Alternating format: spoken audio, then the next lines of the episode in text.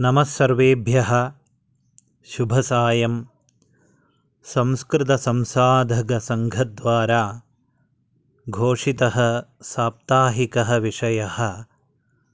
हुतं च दत्तं च तथैव तिष्ठति इति। पूर्णः श्लोकः। एवं विद्यते। शिक्षाक्षयं गच्छति कालपर्ययात् सुबद्धमूलाः निपतन्ति पादपाः जलं जलस्थानगतं च शुष्यति हुतं च दत्तं च तथैव तिष्ठति। अर्थात् कालप्रभावेण याः विद्याः पूर्वं समार्जिताः ताः विद्याः प्रायः मनुष्याः विस्मरन्ति। एवम् अत्यन्तं सुदृढमूलाः वृक्षाः अपि तेषां वार्धक्यावस्थायां मूलानां बलक्षयेण निपतन्ति एवं प्रभूतं जलनिर्भरं जलस्थानम् अथवा तडागः अपि कालान्तरेण कदाचित् शुष्कः भविष्यति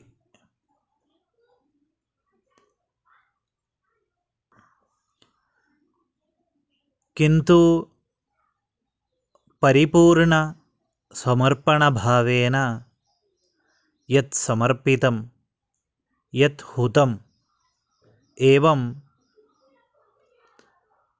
समीचीनविचारयुक्तेन कृतं दानं दत्तं कार्यं धनं यत्किमपि। तस्य फलरूपेण यत् पुण्यं प्राप्नुमः। तत् पुण्यमेव सदा तिष्ठति। इत्येव श्लोकस्य तात्पर्यः। अयं श्लोकः परोपकारस्य महत्त्वम् अथवा धर्माचरणस्य महत्त्वं वा कथयति। वयं जानीमः कालः सर्वभक्षकः। कालस्य प्रभावेण सर्वं परिवर्तनं भवति। सर्वेषां जन्तूनां जीवने अपि कालस्य प्रभावः अस्ति एव। निर्जीववस्तूनाम् उपरि कालस्य प्रभावः वर्तते। अतः अस्माकं कीर्तिः ऐश्वर्यं धनं बलम् एतादृशान् गुणान् कालप्रभावेण नाशोन्मुखाः भवन्ति। केवलं तत्र अस्माकम् आर्जितपुण्यानि एव अवशिष्टानि भवन्ति।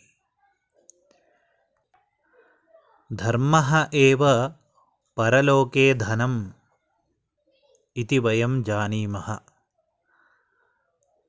अतः अयं श्लोकः धर्माचरणार्थम् अस्मान् प्रेरयति।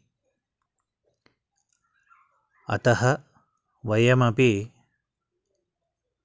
समीचीनाभावनया समीचीनतया